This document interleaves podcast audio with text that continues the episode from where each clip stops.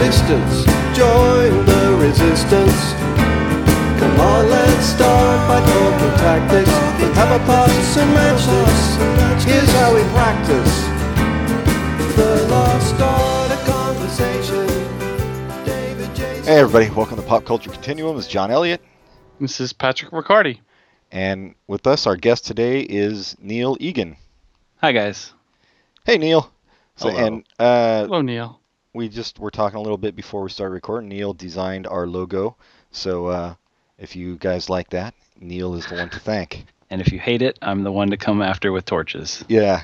Well, I don't know that too many people get to get that excited over a logo. No, Um, I doubt it. Although I don't I know. don't know. Some when- when logos change, people people get pretty angry. Pat, that is a great point. When I am very amused anytime uh, inevitably this comes up in our group of you know peers and designers. You know, people forward around the links when some big well-known company redesigns their logo or branding or something, and everyone wants to take shots at it. And I, it's it's always fascinating to me how passionate people get about that subject. Well, I mean, I guess uh, because people don't really have jack shit else to complain about, Yeah. is my guess. Well, sometimes it's also nostalgia. People are like, oh, I love that when I was a kid. Sure. Yeah, well, But yeah, yes, people don't have anything better to complain about. right. So I- let's give them something to complain about. Yeah, I, I doubt that. I doubt that kind of thing would cause such an uproar in uh, the Sudan. You know, right. Where there are real problems. Uh, allegedly. I don't know how much of that's media hype. I Anyway. At all. I'm just we we like to. Pr- well, I was going to say this because this ties into what uh, we were. j- I was just doing uh, last week. Uh, it hasn't come out yet, but uh, well, for you, Neil, for the listeners, it has. Mhm. Um, we were doing a, a little thing where we were pretending to be conservative, and at the end of it, I couldn't do it. I had to say. I'm liberal, so I don't. I don't know why it freaks me. I don't want somebody to tune in like and that be their first one and think we're Right. being serious about it. So wait, so you I, I'm looking forward to hearing this episode. You take the role of a conservative and viewpoint and just sort of Well, I mean, it was just it was just dumb uh, pretend bashing Obama and Obamacare just for you know Oh. A couple minutes. But I see. um, well, uh, Pat or Neil, actually, you're the guest. It was your pick. You want to tell people what we're uh, what the topic is today? Well, I thought I yeah, I know your format is pretty usually to uh, to compare one thing to another thing, and uh, I thought you know honestly I was having a hard time coming up with something. I just wanted to get in on the show and and participate, and uh, we were chatting, and I thought, well, I just watched Ghostbusters this past Halloween. It's a you know lifelong favorite of mine. Uh, so maybe it would be fun to compare Ghostbusters 1 versus Ghostbusters 2 um, even though it's not really something I'm super passionate about anymore. I, as a kid, it was one of my all-time favorite movies, and I still think that the first movie holds up. So, uh, and there's your subject. That's what we're going to talk about. Yeah, and I would agree that uh, the first one holds up. What do you think, Pat? Yeah, I, I don't think I've seen it since I was a kid, and it was just as good as when I was a kid. And I loved it when I was a kid. I was a member of the Ghostbusters fan club. I had a shirt that people made fun of me for. I had a sticker. I loved the movie when I was a kid, but I haven't seen it since I was like ten or eleven. And uh, correct me if I'm wrong, I, John. You're you're a bit older than me, but uh, I I when in, in 1984, God, I was just a little tyke. I mean, I, I don't remember seeing. I never saw the movie in the theater. For instance, it, I was I was a little too young for my parents to take me to the theater to see it. Uh, but I remember seeing it on. Cable. Well, I think my parents recorded it when we first got a VCR. Uh, this would probably be in the later 80s. And they recorded it off cable, and we would watch it nonstop at home on this re- crappy recording off of television that my parent I found out later either my parents had, had edited out or maybe the TV edit did not include that weird scene where Dan Aykroyd gets a ghost BJ. and I, I remember seeing it years later when I got the DVDs uh, as a, a Christmas present or something. And I just remembered being like, "What is this doing here?" Because I'd only ever seen this weird home movie version.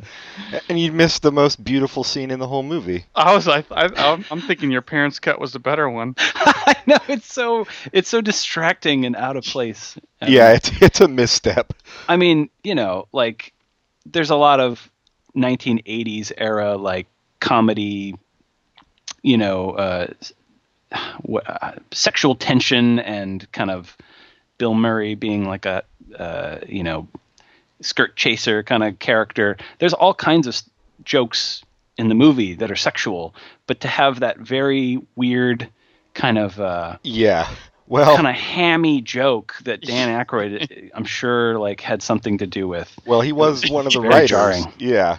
Yeah. Yeah. And apparently there I was reading a lot of the stuff that was in those those scenes that were a bunch of stuff was happening were longer scenes that were going to be in the movie but they didn't have time for it. So that was probably like a longer actual part Oh, of the oh, story that they had to cut out and they just Can you it- imagine like part of 10 minutes of Dan Aykroyd having like ghost sex with some weird. and then talking about it.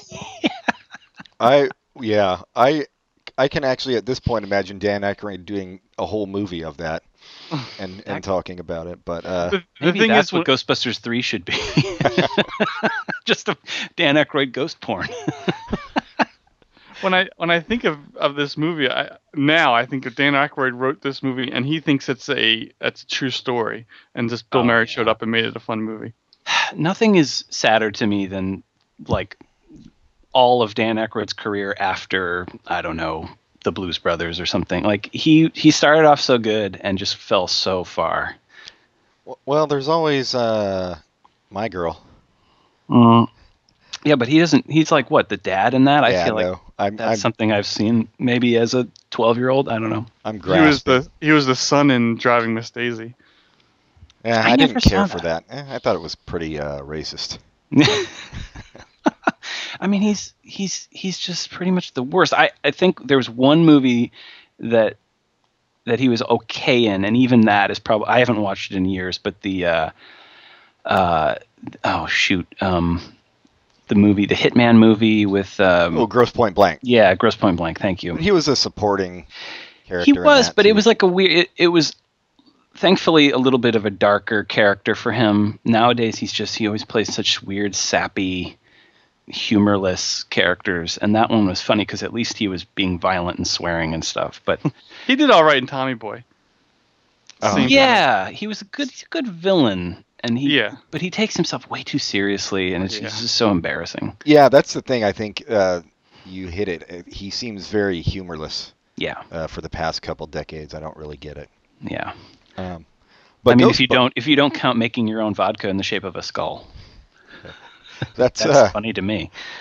Wait, is that something he has done? he has that Crystal Head vodka. He he had something to do it, with branding and launching this. Have you ever been walk past a liquor store and seen like a weird cl- cr- like glass bottle in the shape of a skull? If you ever do, that's Dan Aykroyd's Crystal Head vodka, based on some kind of supernatural legend of the crystal skulls or something or other.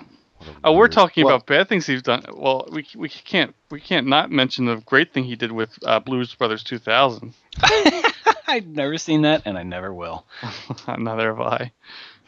I like that uh, Roseanne played his uh, p- took over the part of John Belushi in that though. That was inspired casting. Oh. So you did see it.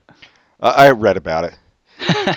so no, no, none of us have seen that one. I did. Wh- why would we? I hadn't seen Ghostbusters 2 until uh, this weekend.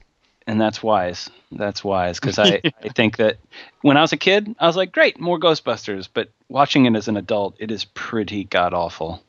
I, I, Yeah, I saw well- it at the perfect time to hate it. I saw it when I was like 14 and my Mm. critical skills were just starting, and I was like, "This is the worst movie I've ever seen." And, and I was uh, commenting as I watched it. My friends weren't quite as critical as I was, and they were getting annoyed. But when Slimer came up, I just wanted to leave. And he was it's- driving the bus. I was like, "This is just the cartoon. Get me out of here!" Yeah, I mean, had the now my question is because I I was really into the cartoon. I loved cartoons as a kid. I still love cartoons actually, but I I was big into the Ghostbusters cartoon that was on like after school or whatever. I'd come home and watch it, and I watched it completely without irony or criticism. I just thought it was great. But uh, I mean, it must be terrible to watch. You know, it, there's no way any shred of that could hold up. Well, they still show it here, Neil. On Is that uh, right? uh, I don't have cable, but you know I have like antenna cable. Oh Like, yeah. Just some weird fucking channel like channel 65 or 66 or something they show.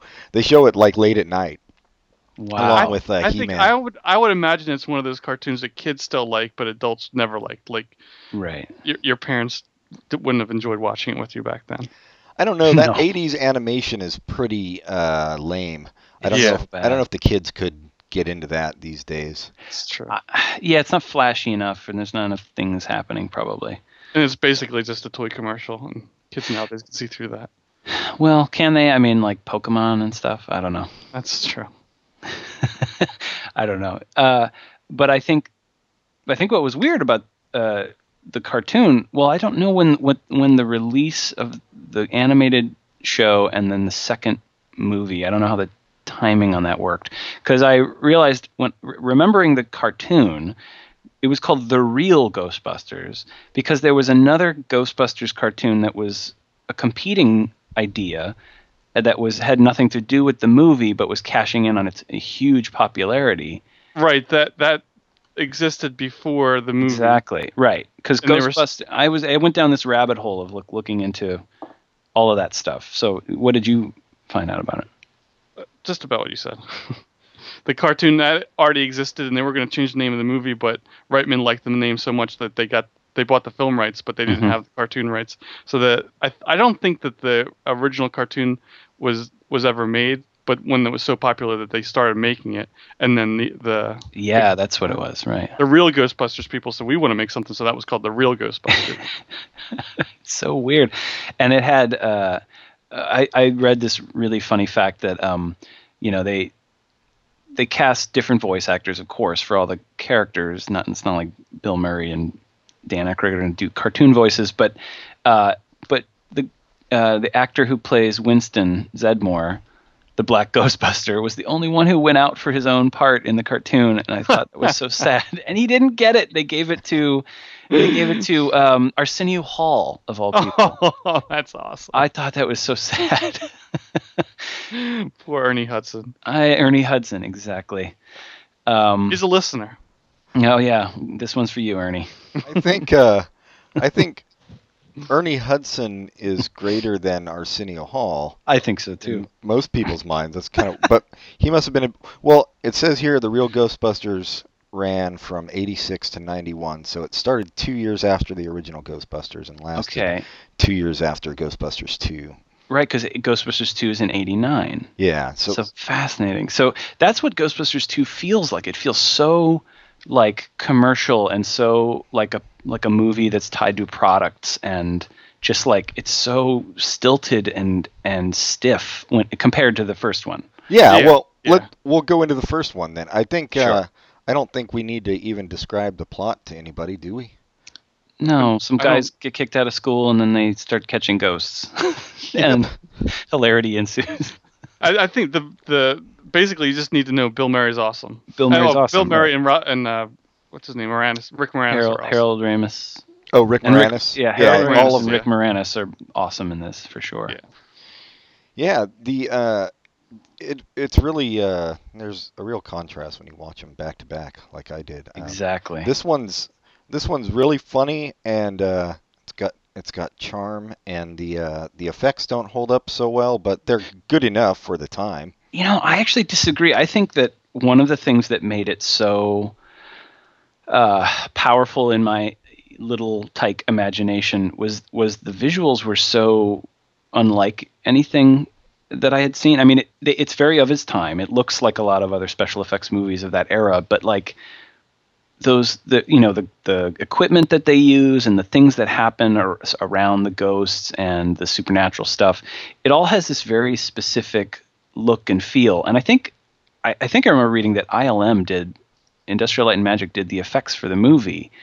And uh, and the sound design it's so specific. It's like you know the the sounds that all the you know all the equipment and the cars and the ghosts and the, even the soundtrack it's all really really well crafted to be this very unique uh, thing that you remember. Like you hear one little sound effect from that movie and, and it's very easy to identify from ghostbusters. And uh, you know I, I just think that even though the special effects are kind of weird and goofy now when you look at them there's still some really wonderful craft that you can it's like you know with old the old star wars or um, you know any anything that was made in the 70s or 80s that has that feeling of it's it's super of its time but it has this really specific look and quality because they were doing it was like the top of the line you know cutting edge effects of its day that I think is really charming and and fun to see now because it'd be really difficult for digital effects to look that way because they're doing it by hand like painting things on film and I don't know there's like a really uh, lovely quality to that stuff that I that I still prefer in some cases. Don't get me wrong. I I much prefer the old uh, effects to CGI 99% of the time. It's just uh, I it wouldn't by today's standards. Um, Yeah. kids seeing it today would would see right through. I think. Like I, when I was watching. Uh, well, you're supposed to see right through ghosts. point to you, Pat. Thank you. We uh, but w- I was when I was watching like the Stay Puft Marshmallow Man uh, Yeah. walking through the city. It was obviously. Um, I mean, it wasn't obvious that it was a dude in a suit, but in this one scene, it was obvious it was a dude in a suit walking on a uh, model city because Mhm. one of the, a taxi came up and pulled back, and it was so. Uh, I mean, it was very clear it was a remote control car. That Oh, kind of stuff doesn't bother me nearly as much as the, the visual effects, like the explosions and stuff that look look off. Like you can see that it's not, it's the guys aren't really there. Like it's a, green screen or blue screen, whatever. Yeah, The- yeah. The the Yeah. models are, I think, are actually a little bit awesome. I always just thought it was really like it really captured my imagination like the equipment that they use and like the power the proton packs and the and the like the you know weird glowing energy that comes out of them like what is that for? What does it do? Is always very it was always very ambiguous. Like what are they actually doing with these crazy with this crazy gear? And i just i i would like try to figure out it figure it out in my mind like what you know how if i was a ghostbuster what is that for? Like i i don't know. It, it really locked in on in in my imagination i think. Well, I mean, if you would have read a physics book, it would have cleared everything up for you. That it's Oh. all make believe, probably. But I know what you're saying. because i think i think the vagueness is what it was is what drew me in is is what i'm trying to say Oh yeah, no, I know what you're saying, and and they had to be vague with the Yeah. paranormal shit. And honestly, they're not really so much Ghostbusters. They bust one real actual ghost in the library at the beginning, but it's mostly demons and stuff, which is better. I mean, it's harder to wring comedy out of uh, dead relatives, I guess. That's ex- that's true. I mean, the the librarian at the beginning is is kind of legitimately scary. Like that's a kind of spooky scene. They're they're building a lot of tension, and the effects for that are cool. Like I was still like when I watched the library scene in the beginning, where the cards all start flying out of the drawers. Like that's kind of amazing. Like how did they do that? Uh, and that's like a practical effect. It's happening in the room with them, and that's something that you don't see a lot of now and then the you know the sweet old librarian turns into this crazy ghoul, uh, which is you know very 1950s kind of spooky. Yeah, I thought a lot of this movie made me uh, think of an older movie, not just Mhm. the like the the way they used that the New York building. It was a an old style building, but also the way they made it into a character. Mhm. The building actually came alive, and the, the look of it was very 40s, 50s. issues. That made me really think of a 19 an older movie. Sure, like it's got this real like it's a haunted house, but it happens to be in Manhattan. Right. Yeah. Yeah. yeah. It, I mean, it reminded me of uh, some older movies too. Um, Debbie Does Dallas. Hey, that might just be the Dan Aykroyd blowjob scene, though. the uh, the I do want to point out that it is it is very funny. The humor the humor holds up, and humor is one of the hardest things to uh, travel across time. Definitely. I mean, I can't I almost can't watch uh, like Charlie Chaplin and stuff like that. Hmm. So, I mean, I can I can watch a lot of it, but but things that are too slapstick or like you know Bob Hope and and See, I think slapstick travels a lot better than stuff, stuff like Bob Hope, where it's topical humor. right. Things, yeah, things that are topical almost never. Like even Saturday Night Live from like ten years ago, you try to watch that, and nine out of ten sketches are just hopelessly stuck in that in mired that in their time. time period. You know, because don't it's know. a topical I'll never show. get sick of the the Clinton McDonald's jokes. I uh well, I, yeah, maybe Bob Hope was one example, but even like Henny Youngman, who wasn't necessarily topical, but like the kind of one-liner humor real sticky. that's yeah. yeah. real sticky and corny. For Yeah. th- that doesn't that doesn't hold up, but uh, Ghostbusters does. Yeah, it does. Yeah, Bill Murray is hilarious throughout. I think it's you. You said it at the beginning. It's like this is a movie where we cast Bill Murray so he can be Bill Murray, not like delivering some kind of really specific jokes that are, you know, stuck in a particular time period. He's just being he's Bill Murraying around while all this other shit happens in the background, like all this crazy supernatural stuff. But it's grounded by Bill Murray just being Bill Murray. And apparently, a lot of his stuff was improvisational. That doesn't surprise me. Yeah, me Mm. either. And uh, the a lot of Rick Moranis' stuff was improvisational too. Like the, the it said the the entire that scene where he's at the party describing everything on the table and talking to everybody. He just did that as they shot the scene, which Rick makes it even funnier. He's so great. I I he really is.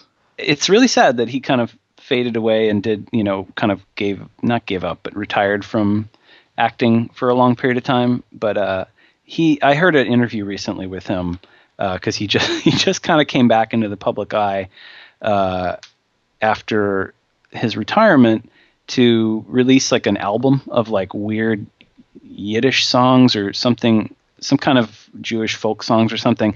And uh but but in the interview he's just a sweet uh, uh, like funny smart savvy guy. And you just like wow I, w- I wonder what other cool stuff he would have made if he didn't have i guess he retired because his, his wife passed away and he wanted to raise his kids or something That's kind So of a shitty selfish. reason to retire. Yeah. Yeah.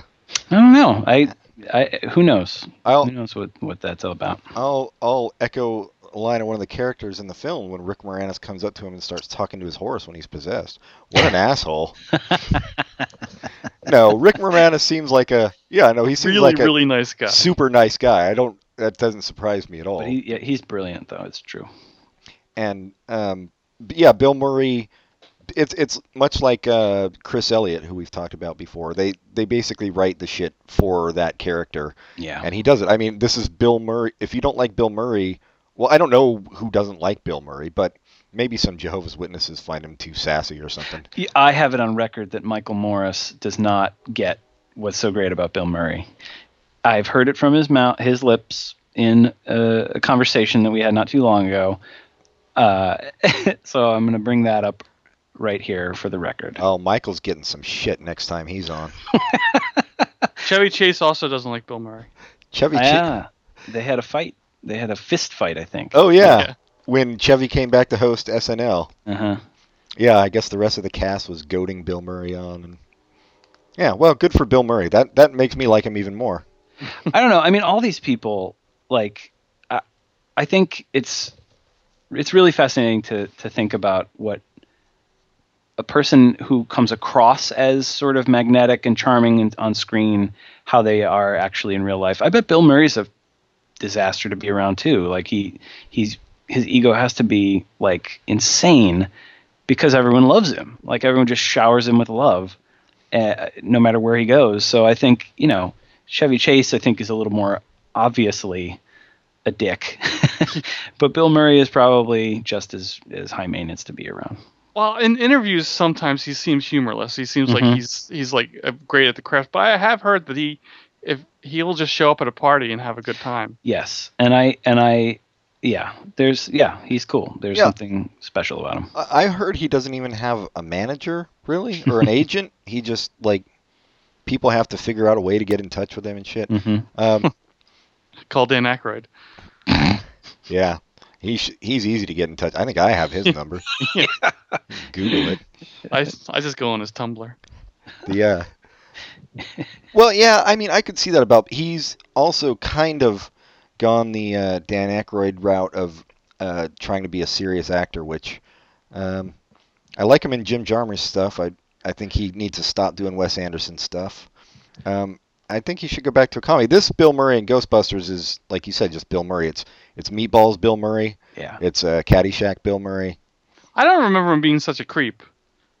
'Cause I remember, when I was a kid, I remember watching this movie and thinking, "This is what I want to be like when I grow up." But I, I don't really think anyone should be like him when he, they grow up. But it's still fun to watch. Yeah, his he's not he's not a quote good person. Like he's you know he's being selfish and uh, sexist and just like generally kind of shitty. But it's just Yeah. like he kind of does it with this wink and uh, and humor that makes you feel like ah yeah that guy he's just doing what he does. Yeah.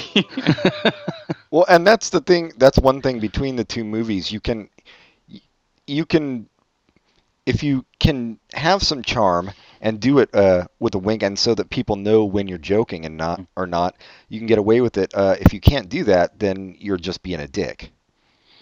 I think what's what work like the the a good comparison between the first and second is like being able to see Bill Murray like the strings like him he's trying so hard to be this Bill Murray character in this really weird artificial setting whereas the first movie just it works organically. Everything kind of supports Bill Murraying around or whatever and and the other plot points all kind of fall into place. Where the second film it's just it's so stiff and weird and then Bill Murray trying to be that same charming character with an even weirder plot and even more forced elements and and all the secondary characters being so awkward it just feel like it all kind of falls apart that the thing that supports Bill Murray being kind of a creep but just being charming it's just too thin and it doesn't hold up Yeah. Well, the second movie, uh, forced is the right word for uh, why it doesn't work. But well, let's stick. We'll we'll stick with Okay. one still for now. I'm sure we we'll should have- talk about how good Sigourney Weaver is. She's awesome. she is awesome. She's she's she's got a special talent for being kind of the straight one in this in the movie in terms of like playing everything very straight and just sort of it it's so silly like watching her react to things and being in in such a super silly movie but just always reacting to everything very honestly and very you know very straight laced but Yeah. pulling it off is amazing. Like her ability to do that is incredible. Yeah, you need you need one of those in in any movie that's this uh, ridiculous. Yeah. It's with its premise, I think, and yeah, she does a really good job. I She's think. never winking, never being ironic. She's always just like being very straightforward and keeping it grounded in that way, I think. And her interactions with uh, Rick Moranis are great. I think just Yeah.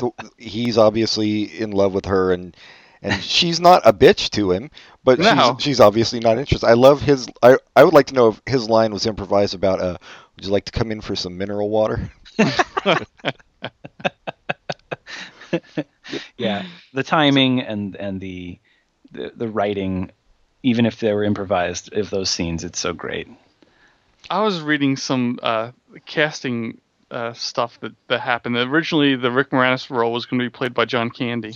I read that too. That is really strange to me. Yeah, and the the reason it didn't happen was that he insisted on making the character German and have two dogs, and What? and they wouldn't let him do it. So he's like, I don't want to be in the movie. Was he still wait? John Candy wanted to be an accountant that was German and had two dogs. Yeah, well, I don't know if it was it was. I don't think he was going to be as nerdy Okay, as, as the Moranis character. He was going to Okay. be a uh, cutthroat. more of like a conservative businessman. Oh, weird. Oh, I can't picture it at all. I mean, Rick Moranis does such a great job in his role; it's impossible to picture anybody else in it anyway. But that would have been an odd, an odder movie. I don't think it would have worked as well. And to go the Arsenio Hall connection, Ernie Hudson's character was going to be played by Eddie Murphy and arrive earlier in the movie. Oh, weird. And Yeah. Eddie Murphy was going to be the one who was slimed instead of Bill Murray. See, yeah, that wouldn't have worked. You'd have you'd have two huge stars trying to like both out funny and out sort of be that charming. Yeah, well, it was like- before Eddie Murphy was a big star. It was before. I guess he was a. No, he was pretty big. I, this came out the same year as 48 uh, Hours. 48 Hours or No, Beverly Hills Cop. Beverly Hills Cop. Oh yeah. Because he So- did Beverly Hills Cop instead of this. So the he those so- right okay so this would have been him being cast in the movie right before he really exploded. I mean he he was already like kind of a, a smaller success, but then Yeah. Beverly Hills. Yeah, I forgot about 48 Hours. I can't. I, I thought Beverly Hills Cop was his first big movie, but it was his first huge movie. Anyway, it would it, it does change everything. No, that would have been that. That again wouldn't have worked. No, No. uh, there's no way that would have worked. It's not even that Bill Murray is uh, like so much the top banana here. Everybody does a good job, I think, but Right. you can't have.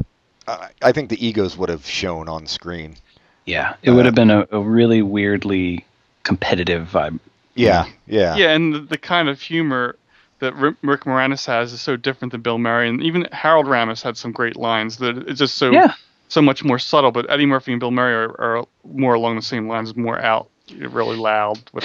Yeah, Harold Ramis' character was really, really good too. I mean, he seemed like he was kind. Of, he was your basic stock uh, movie scientist, kind of somewhere on the spectrum. uh, but that's and that's the thing that kind of lets Bill Murray kind of he's the one person who can kind of be above and kind of cooler than everyone else, and kind of like do everything with a little bit of like a I'm looking down on all this, but I'm participating. Where you know Rick Moranis is being just like a super cartoonish nerd. Harold Ramis is being Egon, a guy like literally like it sounds like Igor. It's like it's a very artificially nerdy character, and Dan Aykroyd is talking like a, a weird space robot. so like you know, Bill Murray comes out looking like the cool guy. right. Yeah, and uh, well, we should go back to. I wanted to go back to a little bit Bill Murray's dickishness, uh, his character, just because Mhm. Pat had brought it up. But he, in the beginning, when he's working at the university research, he's hitting on a co-ed uh, from Charles in Charge. I think is that where she was Oh, really? actress- I didn't know She that. looks like every sitcom, like from the 80s. girl from yeah, the 80s. yeah. Um, and you're right. He is very sexist. Although uh, I would point out that he doesn't take advantage of Sigourney Weaver when she's possessed, which That's he. a- right. And that's the balance, I guess, that makes you feel like, oh, he's a good guy. Like he, we'll that would be pass. really creepy. Yeah. Oh man, yeah, yeah. yeah, That- well, that's more De- Debbie Does Dallas territory. she does say, "I want you inside me," which is kind of shocking for a PG movie, um, Totally for ostensibly for kids, I guess. different Um, era. But and and then he has the great Speak- line. I, I think you already have at least two people in there already. It's a really funny line. and that lo- and that that scene in the beginning when he's taking advantage of the the, the nerd and treating the, the the pretty blonde, you know, uh, basically electrocuting the nerd so that he can maybe get a date with the blonde. Like that's a super dick move, but it's really it's a very funny scene. Like that guy who plays the nerd is hilarious. Wh- What were you going to say, Pat? It just reminded me a line that I didn't even realize was from Gus- Ghostbusters. That's really funny. Was uh, dogs and cats living together, mass hysteria. I know. I thought that was for some reason thought that I, was had it, Simpsons. I thought it was Breakfast Club. Oh, It's from isn't it from uh Oh no, no, it's from this you're saying it's from Ghostbusters. It is. Yeah, Right. yeah. yeah. Yeah, because there's an, another line from Caddyshack that it, that sort of makes me think of the, the where he's talking about meeting the Dalai Lama. Sorry, totally unrelated. Got that going for me. hmm Well, we should. Hey, we should do a uh, Caddyshack versus something Yeah, we sometime should. too. Caddyshack. Caddyshack one versus two. Oh, No, God. Don't no. do it. I can't watch Jackie Mason. I'm constitutionally. I actually, I almost emailed you guys uh, changing the show to, to compare Ghostbusters versus because I didn't want to watch Ghostbusters 2 versus there's a movie from the 40s called Spookbusters, but it's impossible Oh. to find, so I said forget it. It's a Bowery Bow- Bowery Boys uh, movie, but it, it's like the only point you can get is on VHS and from Amazon. So I was like, oh, that's not going to work. That's too bad. I would have rather watched that than Ghostbusters two myself. Well, the Bowery Boys. That that was like all about a bunch of uh, kids living in poverty and filth, right? Was that wasn't that that series? It was it was funny. Poverty What's not Bill- funny about filth? And poverty. The way you're making it sound makes it sound like it's they weren't playing it for laughs.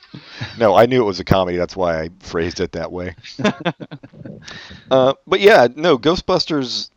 I, I agree. I didn't mean to make it sound like I didn't like the effects. I just Mm. after after decades of CGI, I just wonder a, a kid watching this today if they if it would if they would be turned off a bit by the effects. and I totally agree with that. Like it does seem very maybe quaint or corny or just kind of weird by like today's standards. I But- think by the time they get to the effects, the, the how slow the movie moves is gonna Yeah. al- al- already make them get on their phone. So they're already lost. Well, I- yeah, I do think true. there's something there's something to the old effects from the this in this movie that are are so weird because they had to do it that way. Like they had to find a solution that they could they could pull off as opposed to just dreaming up anything the sky's the limit with that you can do now with, with Right. computer effects, you know. That that it lends it such a strangeness that I think is works in its favor. I think having to use your ingenuity always works in your favor in in creative endeavors, and uh, and I think it's a it's a bit why I don't like movies as much nowadays overall uh, Mhm. as I used to. Where, like you said, they can they know they can do anything, so they just do it, and it it stops being impressive. Yeah. And I think another thing about these these early '80s, late '70s movies is they were made for the big screen.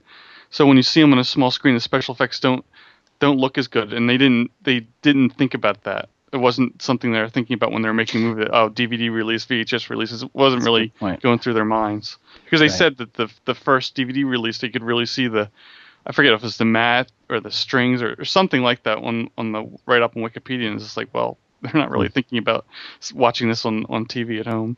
Yeah.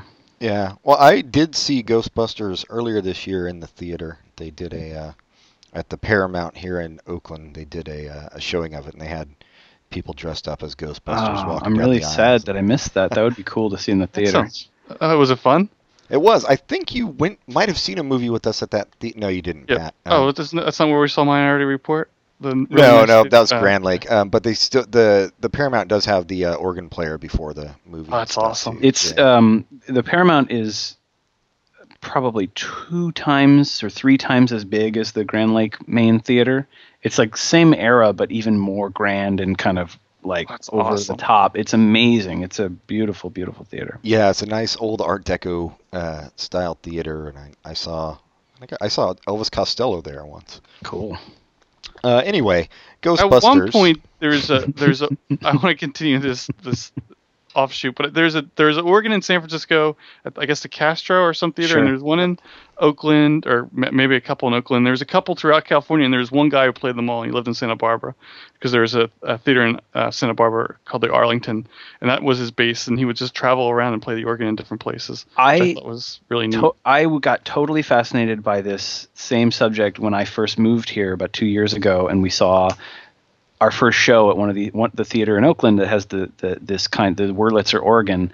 That I was so like baffled by it and blown away by how like crazy and wonderful it was that I had to just like find out everything I could. And it's really cool that California has so many of them because they're so rare. Um, but I mean, the one at the at the the Grand Lake Theater here in Oakland, um, I remember we just went to some show, some movie, and at seven o'clock, this guy comes, he just walks out and he starts playing it, and not only is it like kooky organ sounds and very big, complicated looking keyboard, but it like he's controlling percussion instruments and like all this stuff is actually like just behind some little screen somewhere, and he's just like mashing all the keys and like playing it like with hands and feet flying around and it sounds like you know like a marching band is playing behind the screen it's really really wild yeah, uh, the the greatest thing is it's not it's not what you're there for. It's just what they're doing Yeah. as you sit down waiting for the movie. I love that. we salute you, organ dude. We should. you and there there's an odd uh, there's a, a, a pizza place here in Philadelphia that has a bunch of uh, pi- pizza memorabilia, and somehow there's there's some kind of connection between uh, Wurlitzer organs and pizza places because there's about seven record albums of pipes and pizza of different pizza places throughout the years that had an organ and they sold pizza. So I was wondering what pizza memorabilia was. it's all What- kinds you of got, things. like- Avoid So they sell- Diarrhea there on display. I don't, I don't, I don't know where you get your pizza, but it's the wrong place. It's 100% Domino's. Well, there are other pizza places. Ghostbusters. Ghostbusters. Um, oh, theme song, of course. Yeah. Uh, Ray Parker Jr. sued by Huey Lewis for Yeah. uh, copyright infringement on the theme for uh, "I Want a New Drug," which came out the previous year. it's pretty uncanny. It is when you when you listen to him. Uh, once you hear that, um, yeah, it, it's pretty. I'm I'm Team Ray. And well, but Huey Lewis had been asked to do the soundtrack, the theme song to Ghostbusters, Yes. and he's like, "No, no, I'm already doing Back to the Future." And so then they got Ray Parker Jr. to do it. That and yeah, it's it's just very obvious. Very so they called Ray Parker Jr. and just said, "Can you do Hey, can you copy Lewis?" Huey Yeah. Lewis? All right. Uh, I remember as I, I think Pat and I probably read all the same Wikipedia pages, but I was looking into the the theme song thing, and uh, I- had never watched the music video for the for the Ghostbusters song that Ray Parker Jr. does, but they said it was like a huge, huge hit on you know MTV when in its early days, and they played it like nonstop, and it is so bad. It's such a crazy bad video. Everything uh, is from back then. I guess. Well, so. you got Thriller, I guess that stands out. Thriller is amazing by comparison for sure. But that's kind of like a little mini movie. Well, I think uh, I think everybody's seen Ghostbusters. We probably don't need to dwell too much on it. It's a great movie, comedy, uh, nice action. Wait, before we move on from Wikipedia, I just want to mention if you go to Ray Parker Jr.'s Wikipedia page and go under personal life, I I don't. I just went to the page to look because I was thinking about it, and under personal life, it says they have four sons: Ray the third, Redmond Gibson, and then in parentheses his favorite exclamation point. His So I, I like to think his kid got on there and, and uh, graffitied it, Oh, that is and no one bothered fixing it. Maybe Ray Parker Jr. himself got on there and did that. I hope not. because his other kid had done something shitty. And Yeah, as a lesson. at him. Go check your check my Wikipedia page, you little asshole. Little Ray. yeah. Uh, Go ahead. well, summing up, uh, you guys got what do you want to say Hmm. about Ghostbusters? Everybody Go should see see it if you haven't. Yeah, that's it's one of those movies where if someone says they haven't seen it, you're kind of like, what's wrong with you? You haven't seen s- such a, a fundamental, you know, American pop culture icon of a movie. And then you say, "Go see it." Yeah. and you say, go see it. And uh, and watch for the blowjob scene. That's how you sell them. You'd be surprised, though. I mean, you know, there, w- what Paul McCartney won like a Grammy or some. I don't know what the fuck he won, but uh, it, there was something, you know, on Twitter where all these young kids were like, "I'm sorry, but who's Paul McCartney?" Mm, So there, there's that probably sounds familiar.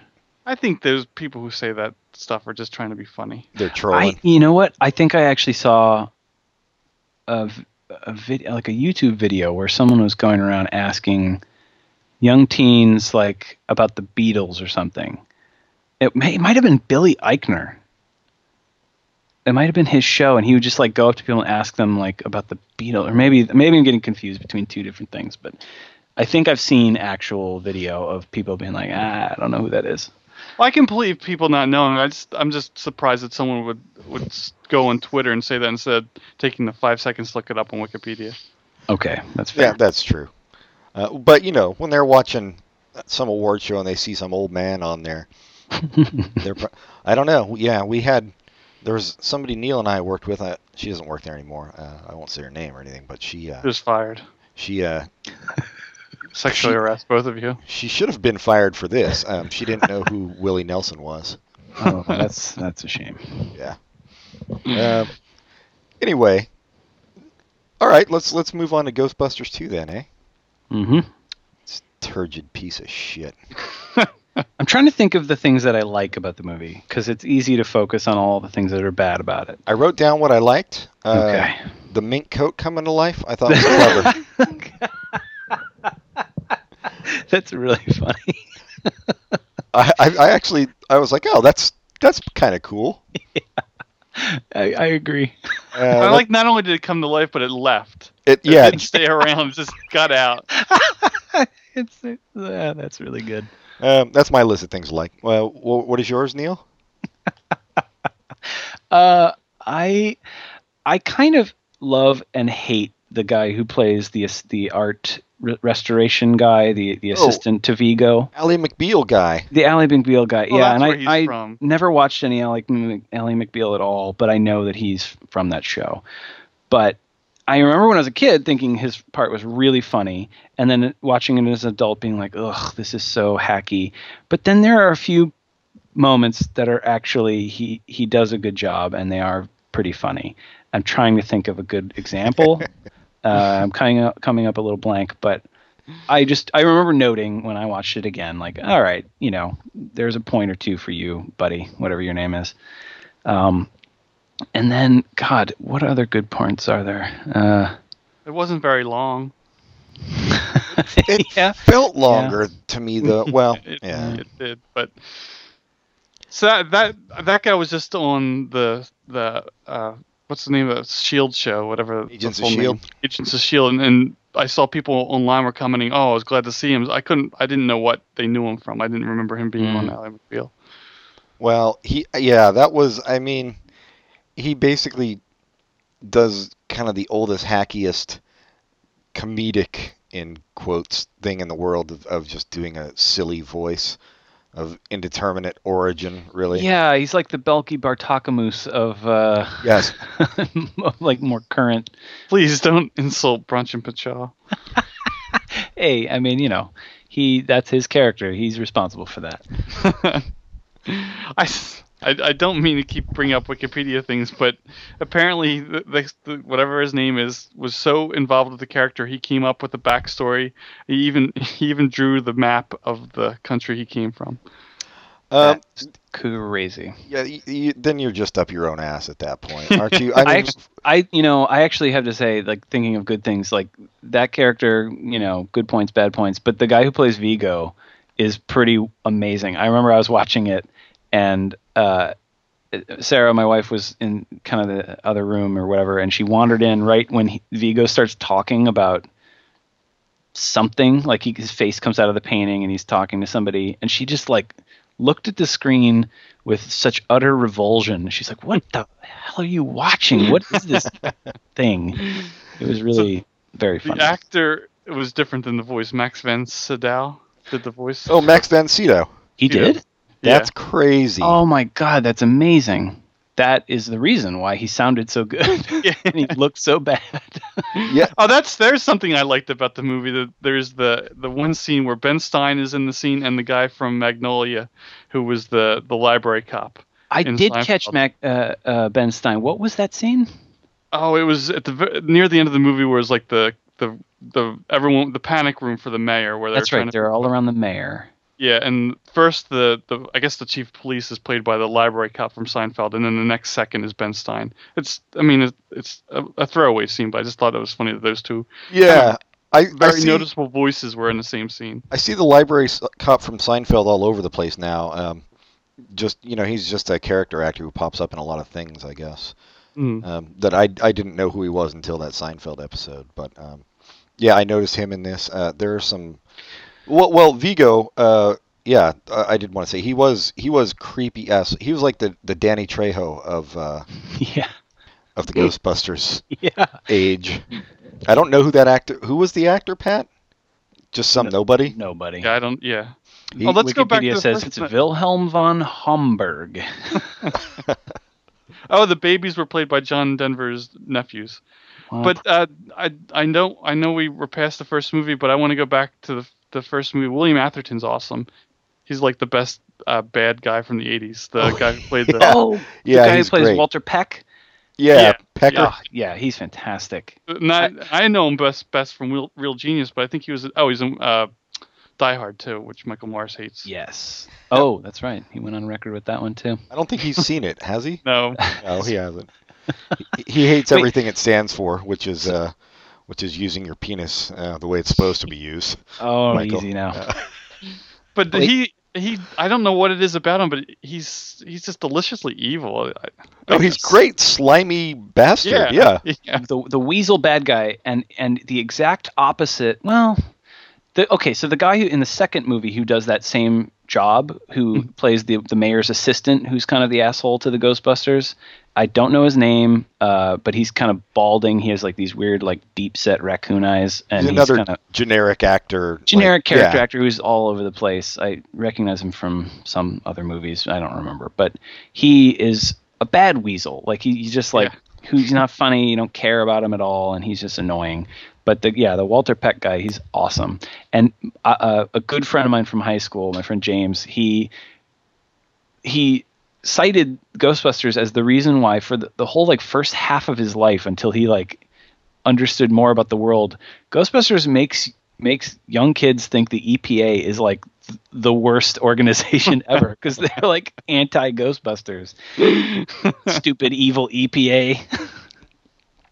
Well, and aren't they in a lot of ways? I mean, yeah, yeah. They really just want to stop everyone from busting ghosts, man. Have- from Yeah. busting ghosts, from Having a nice barbecue. smoking outside. Oh, that's another thing about the first movie. I sorry, I keep going back. There was a lot of smoking in it. Mm-hmm. Dan Aykroyd, Dan Aykroyd had that scene where the cigarette's hanging out of his mouth, but the entire movie he's smoking a cigarette. And the second one, he smokes a cigar, which I guess is the because cigarettes were less popular in '89. I don't know. Uh, well, the, no, I think that's more Dan Aykroyd becoming a douche. Yeah, that's a good example. Like, yeah, if he is okay in the first movie smoking a cigarette, he's infinitely more annoying in the second movie smoking a cigar. and everything's more infinitely annoying in this movie. I want to talk about Bill Murray because I think this movie is largely his fault. I'm not not Hmm. really. It's uh, it's all bad, but Bill Murray like like you were saying, everything seems forced. His performance seems forced. He seems like he's kind of just sleepwalking through it. He has none of the charm in this one. He didn't turn it on, as far as I could tell. He says the lines the same way, uh, but it's it's like he's like doing an imitation of Bill Murray in this movie. It's so weird how he's. It's like it's a, it's a weird like relationship movie about him and uh, Sigourney, Sigourney, Weaver and yeah. like her and her baby who gets captured by an evil uh, uh, Carpathian. Um, but yeah, he it's it's very it, the thing with him and uh, Sigourney Weaver is so forced that even Yeah. though he's doing he's acting it the same way and saying the lines the same way, it just it just feels so fake and kind of uh, artificial. And the story in the movie is that Bill Murray's character is no longer a part of the Ghost- Ghostbuster, or he went off to do his Mhm. own thing. And it kind of feels like the actor. That's true. That Bill Murray doesn't want to be there. That is a great observation. Yeah, he's just like kind of being called back by his buddies to make you know a million dollars or whatever. Well, and apparently he only did this on if he was uh, would be allowed to get money to do Razor's Edge Hmm. because he was a huge Somerset Maugham fan. Which I remember watching that in college and liking it. I don't I- know. I saw it in the theaters when it came out, and I liked it too. But uh, yeah, I, it didn't do well. I know that. Well, yeah, but uh, it could be- I think a lot of why reason it didn't do well is because they were expecting Bill Murray comedy movie and it was Bill Murray dramatic role. Yeah, I feel like I rented that or got it on Netflix and watched some of it and either fell asleep or stopped watching it for some other reason. I can't remember what what I thought about that or if I even saw more than a few minutes of it. Um, I'm gonna have to look at that again. Pat, you think it's good? I remember it being good, but that's 15 Okay. years ago. same. I haven't seen it. Yeah, since since eighty whatever. Um, I like the book, so I, I like I like Mhm. when I like when books I like get put on screen and uh, they aren't ruined, and that I, I don't remember ruining it. Okay. I thought Razor's Edge came out before Ghostbusters two. Um, Hmm. yeah, eighty four. It came out same year as Ghostbusters. Oh, I must have it backwards. I'm sorry. So he, he was the, that's what it said online that he did. Go, I guess it was Ghostbusters. He agreed to do Ghostbusters if he was allowed to do Razor's Edge. Oh, okay. Ah. So he agreed to do uh, Ghostbusters two, so he could have the money to do Garfield: A Tale of Two Kitties. Clearly. I thought I think he did Ghostbusters too, so he could put um, Wes Anderson through grade school. Just so he'd have something to do later in life. Yeah, it's it's pretty terrible. I mean, Oh, I thought it's something I liked about it. I like the fact that they didn't turn Sigourney. We- I guess it's impossible to do, but Sigourney We- Weaver's character wasn't helpless.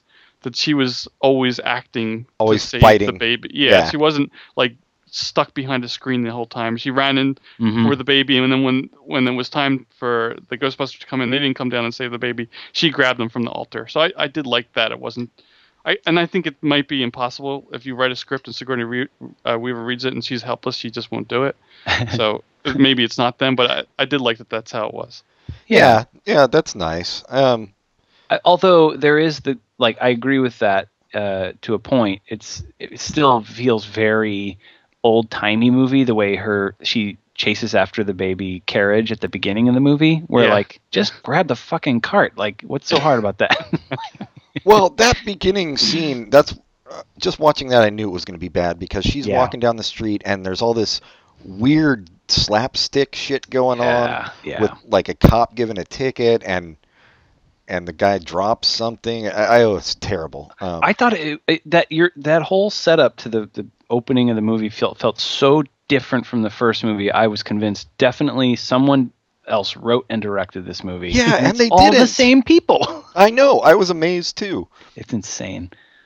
Oh, more Wikipedia trivia. Jason Reitman is the kid who's, who's who hollers at Dan Aykroyd and Ernie Hudson at the birthday party. Ah, nice. Oh, that was- that was kind of funny. The uh, birthday party, although it was also painful. I think not in the way they intended it to be painful, with Dan Aykroyd and Ernie Hudson dancing and singing to the Ghostbusters theme. It's more like self-prophetic. Like you're watching it and you're like, "Yeah, you are this. Yeah. You are terrible," and you're not sympathizing with them at all. no, You're sympathizing with the kids. Yeah, You're exactly. ruining their party. yeah.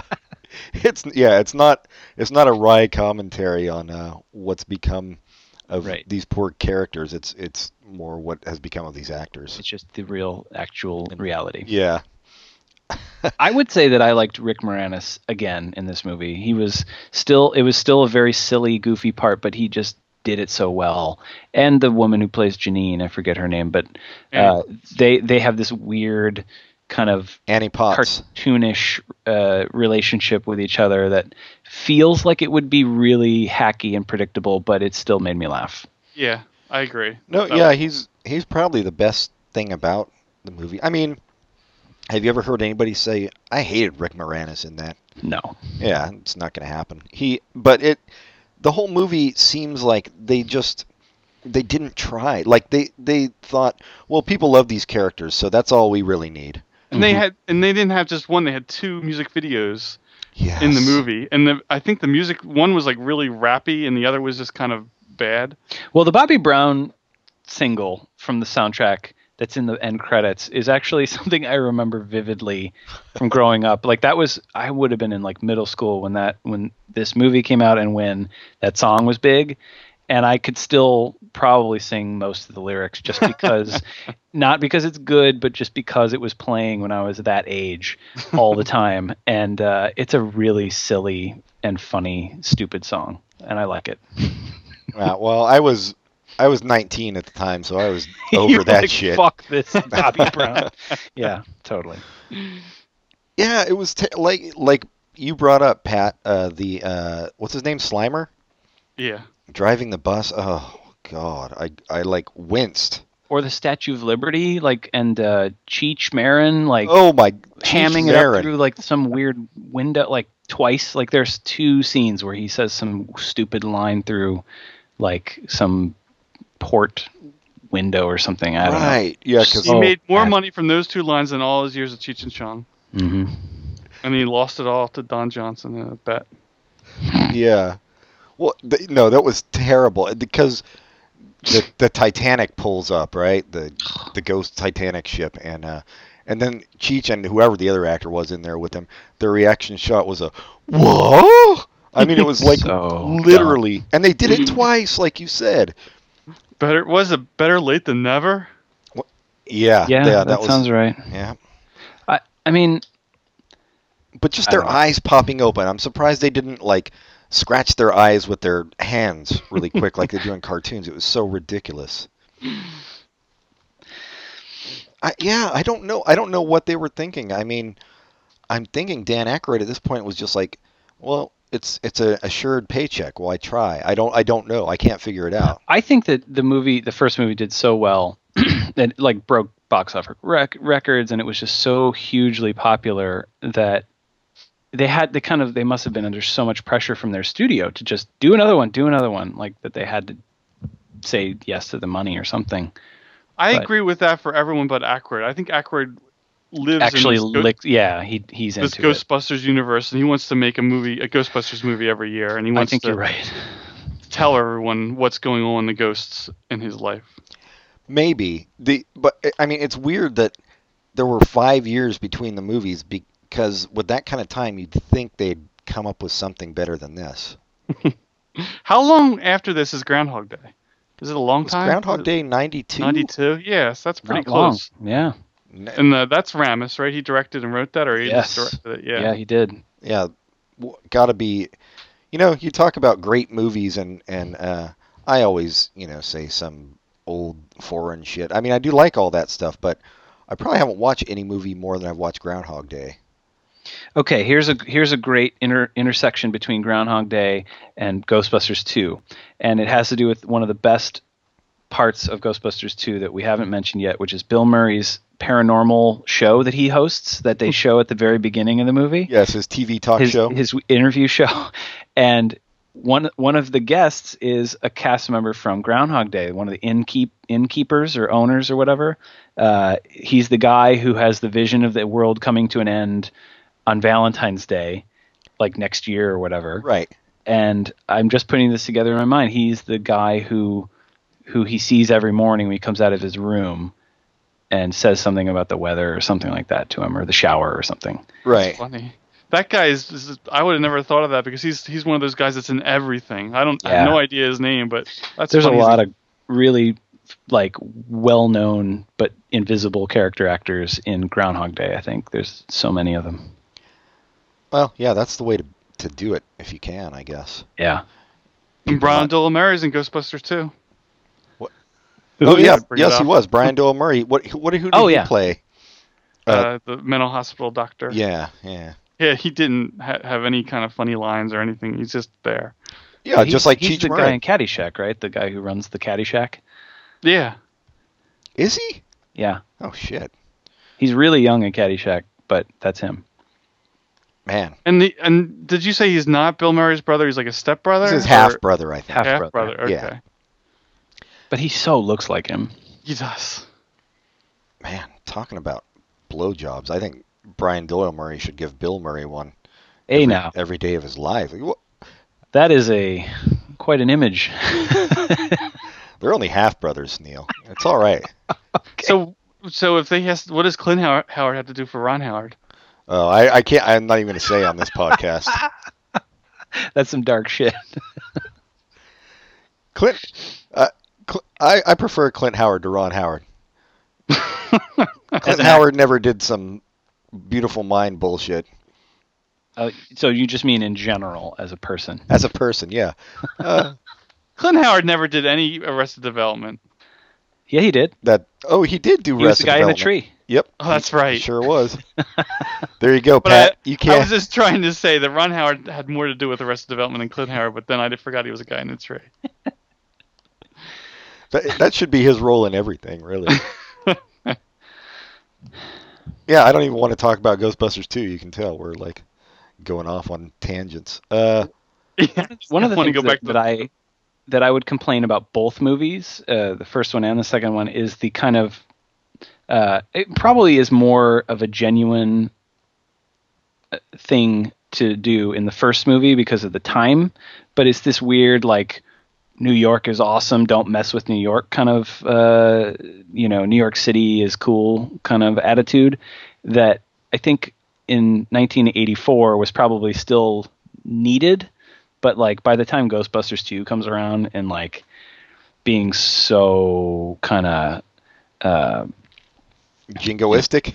not jingo but just like so in your face with like the yeah New York City is the best town in the world like that stuff gets so and I'm speaking as someone who lived in New York and loved it like it it's so gross and like you know it, it pops up again and again in movies like you know Spider-Man. Spider-Man yeah exactly Spider-Man was the worst. so bad and it's just so self-conscious and so on the nose that it yeah it's it, you, there's no place for that Well, the thing and the the thing about that is, um, if it was a movie set in Oakland, that would work. But everybody Mhm. already knows New York is Yeah, this right.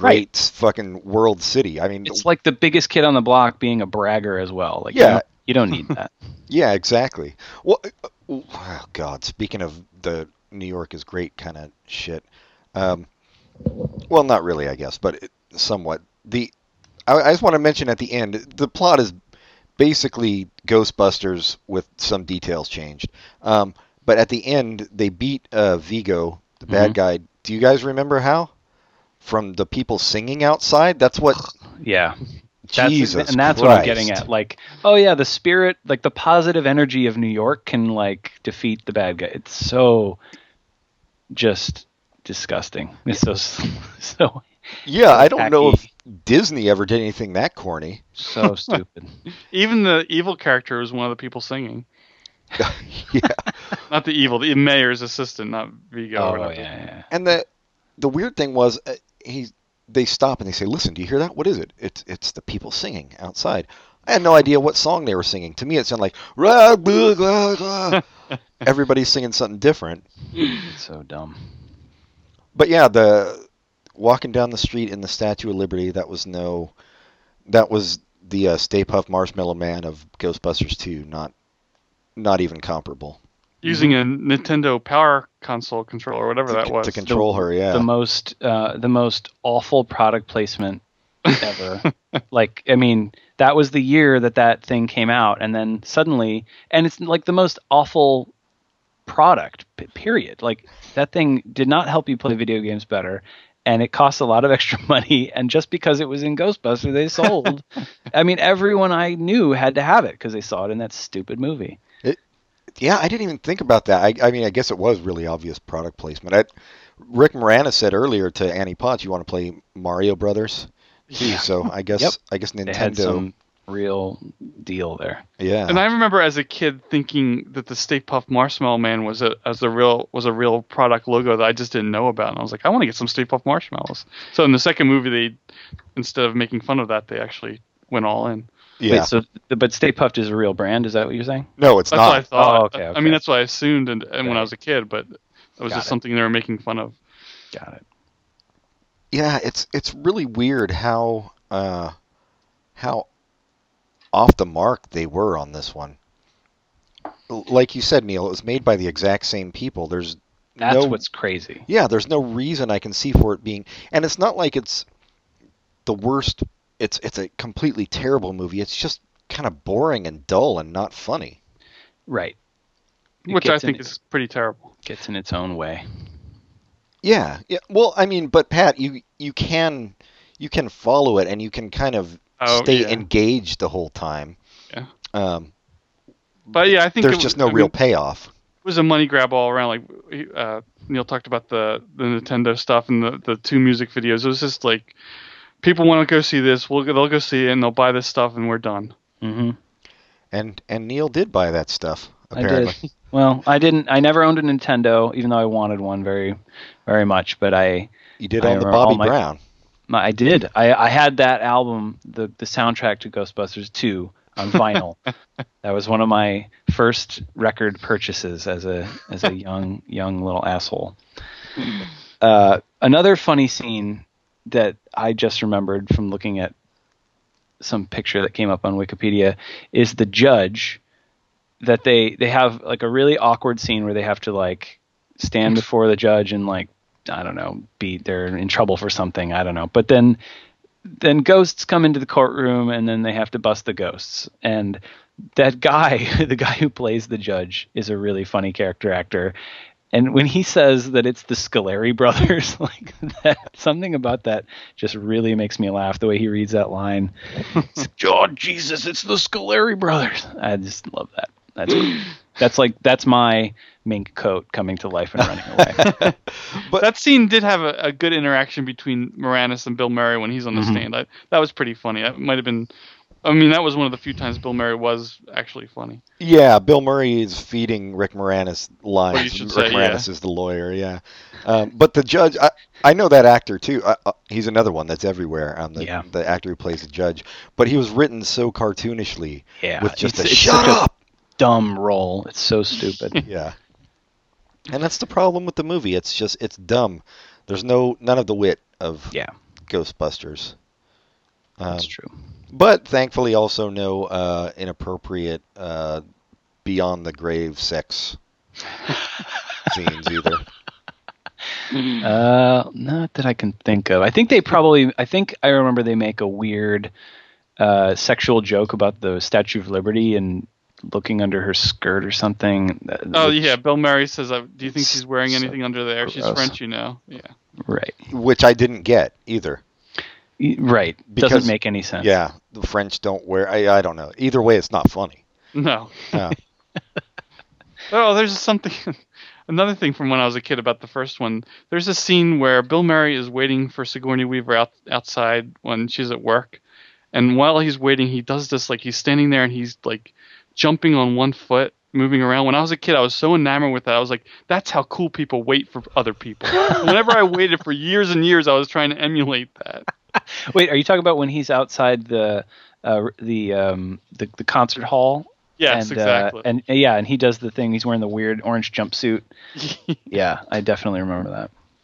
And then, at what point, Pat, did you realize that's exactly what uncool people do when they're waiting for somebody? I don't know if that's true. I, I still think that's a great scene. Like Oh, it is a great scene. Yeah. Bill Murray waiting for for her and doing whatever he's doing. Like you can't write that. Nope. Dan Aykroyd tried in Ghostbusters 2, and he proved you can't you can't write any of that. I like how we blame Aykroyd for everything. I mean, Reitman Yeah. and Ramis, I'm sure were involved somehow, but really, it's all Aykroyd's It's fault. It's fucking Aykroyd's fault. Well, you know it question is. about it. Because Oh, because because he's, he's, not, he's not done anything since then. Right. well he's such a weird fucking guy who's into like that paranormal shit, like you said in real life. Do you life. remember his show? His TV show, the the paranormal TV show he had. No. Vaguely. Oh, oh, it was it was a really odd show. It was, there was like I can't remember exactly what it was. I think it was like these police officers that were psychops, something like that. They just worked on paranormal stuff, and the the episode would go as as a normal episode, and at the end there'd be a, a, a like a, a a stinger with Dan Aykroyd where he talked about what happened in the episode and how it really happens in real life. It was it was something else. Jesus Christ. Yeah, it, it's sad because he's like he's one of those guys where he's obviously an intelligent person, and you know you'll you meet him sometimes and you like will be talking to them and and you can have a real intelligent rational conversation and then they come out with something like you know the holocaust holocaust was a lie or some shit like that you know and you're like fuck what the fuck? Like why is this one area of your brain your your logical thinking fucked? I don't get it. Oh, and so John Candy was supposed to be in it, and uh, uh, Eddie Murphy. Also, Bill Murray was not supposed to be. wasn't supposed to be him. It was supposed to be Belushi. That's right. I didn't remember hearing that. So that would have been really. And then he he what's crazy is like he died and then like a year later they they just kept kept on producing this movie. Like they had they had written a whole script with him with with Belushi as the main character. And then they're just like, "Oh, all right, he's dead, so let's move on. We'll just write it again." so Murray got the script with his the Belushi's crossed out and just Bill Yeah. put in. Yeah. it's weird. It's a weird industry. Well, it it fucking worked out that first one, the casting for sure. Oh yeah. Um, yeah, fuck it. Don't don't see Ghostbusters 2, anybody. Or see Yeah. it if you like bad movies. If you want to make fun of a really stupid movie. I don't know that there's enough payoff. I mean, there's not even really enough to make fun of. Just watch it for the mink coat Just- and yeah. you know, once Yeah. that comes on, turn it off. Go to the judge in the mink coat, and then you're good. I did like the River of Slime, not because of anything to do with it specifically, other than just like it, it, it piqued this interest I have in like the hidden world of New York City, like the underground tunnels and all that stuff. It's it's that is fascinating to me, and I think I, I might the first time I ever was exposed to the idea that there's all this weird, uh, unused sections of the subway and stuff was was from watching this movie. So Well, I'll give it credit for that. It's not really unused. That's where the chuds live, the chuds are using it. and the mole people. It reminds me of that underground city in Seattle. Which when I visited Seattle, all the people who lived there said, "Don't go. That's a tourist trap." And I went, and it was the most awesome thing I've ever done. So go Was see, go do that if you go to Seattle or I've Portland. never, I've never heard of that. I don't So even know what, what you're is- what talking it? about, dude. Oh, in Seattle, Seattle was uh, in I guess the 19, early 1900s. There was a huge fire, and instead of doing what normal people would do, they just built on top of it. So they're all the the streets that were there before, they're still underneath the sidewalk. And for 50 or 60 years, they used that for storage down there. But now it's just a tourist area where you can walk around underground Seattle and see where there used to be storage for the the, the taverns up top and where there was brothels and that kind of thing. It's really neat. Hmm. Are you sure somebody wasn't just trying to take you to their sex dungeon? I don't know, but I have a nice ball gag to to go for it. Was Dan Aykroyd there?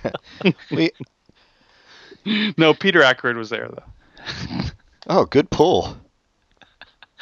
Who's Peter Ackroyd? I don't actually know. I, I the name seemed familiar, so I just went with it. Look him up, Pat. Wow, we're digging a hole now. yep. We're going down a rabbit hole of stupid. I must be thinking of Peter DeLuise. Yeah.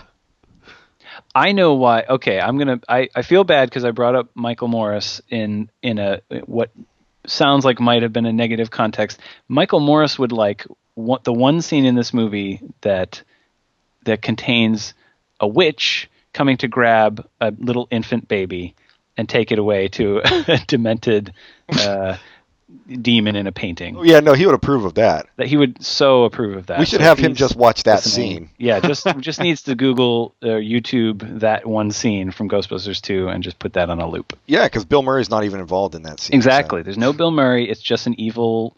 Uh, This is, I, I mean, I don't mean to interrupt, but this is not making him sound any better. oh, I think he would agree that it does. Yeah. Everybody wants to see. Uh, You're What right. It doesn't. It doesn't make him sound better, but I think he. it, it, I, I, yeah, we we we criticized him for not liking Bill Murray and Die Hard, and didn't give him any credit for liking uh, witches that kill babies. oh, uh, wow. I, there's. I, I forgot to mention something else I liked. Um, I liked it when the uh, the baby at the end uh, sang Rocky Mountain High. Well, that was a nice Yeah. homage to his his uncle. He had, to, he had to wait till after the credits, but yeah, that was neat. Yeah, yeah, yeah. Stick around, folks. yeah, it's a little a little Easter egg at the very very end. All right, we're done with this piece of shit. I wish more movies would do that. I I do like those Easter eggs. Not that that really happened, but I'm a big fan of waiting till after the credits, and it's nice to have an excuse to tell other other people to wait with me. Oh, there's going to be something there. But then when there's not, then they just hate you. They're Yeah, like, yeah, "Oh, why true. did you? Make Oh man, I sweat bullets when I'm not sure. It's true. Yeah, did you did you I I mean not a lot of people know, but like Citizen Kane after the credits, he stands up and he's like, "No, I was just fucking with you." the end. And then the Martians come. And yeah. yeah, that's when the Martians attack And eat his the head. Very end of the credits. So he didn't really die, but then he he does die. Um, so it's kind of it's kind of a, oh, an O Henry twist there. Oh, Um, all right, Alright. very. what do we got, Pat? Recommendations? Recommendations. Oh, do you have a recommendation, Neil? Hmm. We we try to do pop culture recommendations. Well, maybe you, you, can you think two of go. one. You two go. I'll think of one. Okay, Pat, I didn't think of one either, so I'm gonna let you go first. Um, the I don't know if it's how new it is, but that Deltron 3030 Event 2. It's a very fun CD. Oh yeah, that's a really good fucking album. I- So, I, I can go back that that. up. Those that ghost that ghost came back, Pat. well, they, it didn't like Ghostbusters, The so theme. Um, fuck. Now I have to think of something. Oh well, you know it's not out yet. It's coming out on Tuesday, but it will be out by the time uh, this podcast comes out. So ignore my whole last sentence. Uh, I'll recommend uh, the Velvet Underground White Light White Heat Super Deluxe Edition. Has some live stuff and bonus things and Witzawatzes. Uh, that, that's I guess that's my recommendation. I'm trying to think. Oh, have we actually recommended Pat? We've talked about it, but uh, Brooklyn Nine Nine. I recommend that. Yeah. That's a good- I I would second that. I I don't think it's uh, like the world's greatest show, but I definitely think I I look forward to watching it each week because it does keep getting better, yes. and I like the potential that it keeps sort of fulfilling. Um, uh, yeah, it, it does make me laugh. It's not it's not perfect, but each one, yeah, just kind of keeps drawing you in and making you want to see what happens next. So I- are you, yeah, and there hasn't been a bad episode yet. Right. are you piggybacking on my recommendation, Neil? Is it- is I your- yeah, I'm trying so hard to come up with something. I'm really bad at, at uh, remembering what I like, so I am not. You just focus on the things you hate. I no, I just I yeah. For some reason, I have this weird block coming up with uh, things to recommend or Is there any things to new talk about shows that I like. aside from Brooklyn Nine Nine that you watch? Um, I- you know, okay. Well, I just started watching Community because I've been hearing about it for you know years now, and I don't know what took me so long to dive in. I think because maybe I didn't notice that was on uh, Hulu or Netflix or whichever the two that that has it. Um, but I finally uh, got around to starting it, and now I'm hooked. So I'm uh, again, it's not perfect, but it's definitely I like it, and I'm getting into that show. So Yeah, we're both fans. That's a good. That's a good pick. Yeah. Um, well, and I'll I'll even piggyback on that again.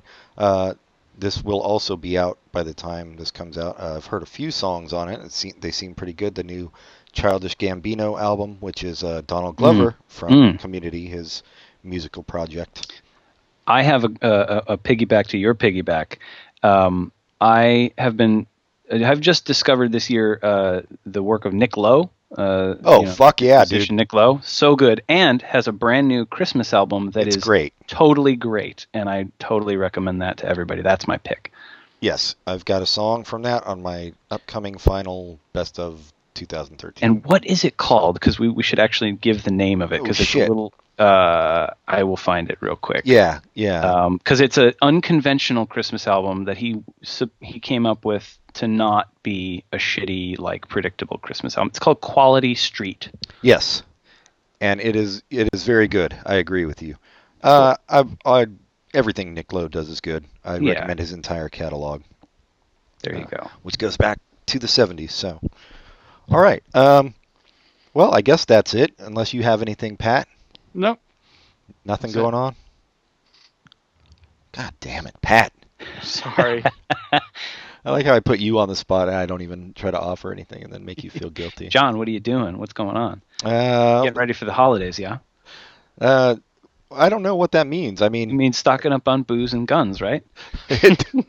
well, I'm constantly doing that, Neil. Okay. Come over sometime and I'll show you my closet, by which I mean my bedroom. Does that mean that I will be permanently installed in that closet?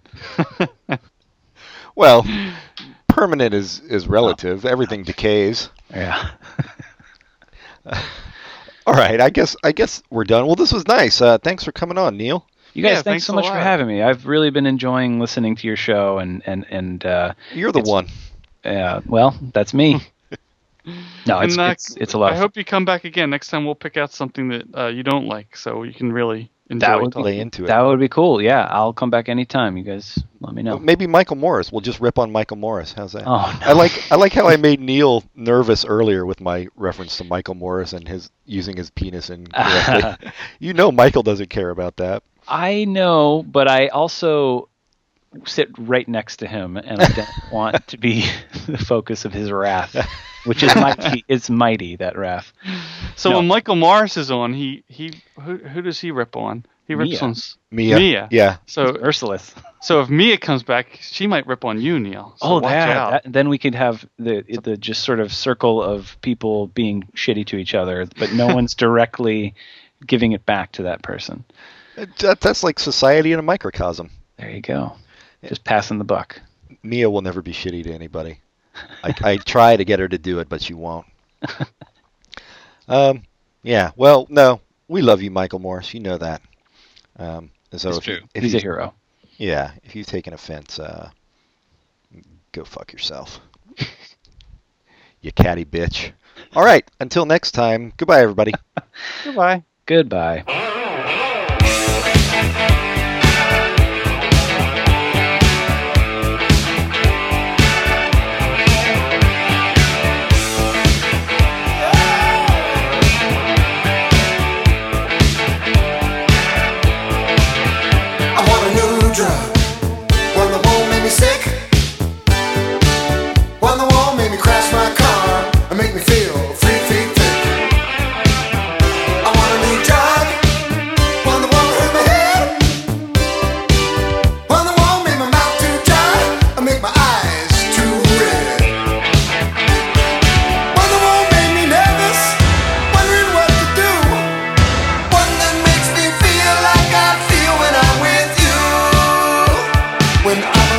with you.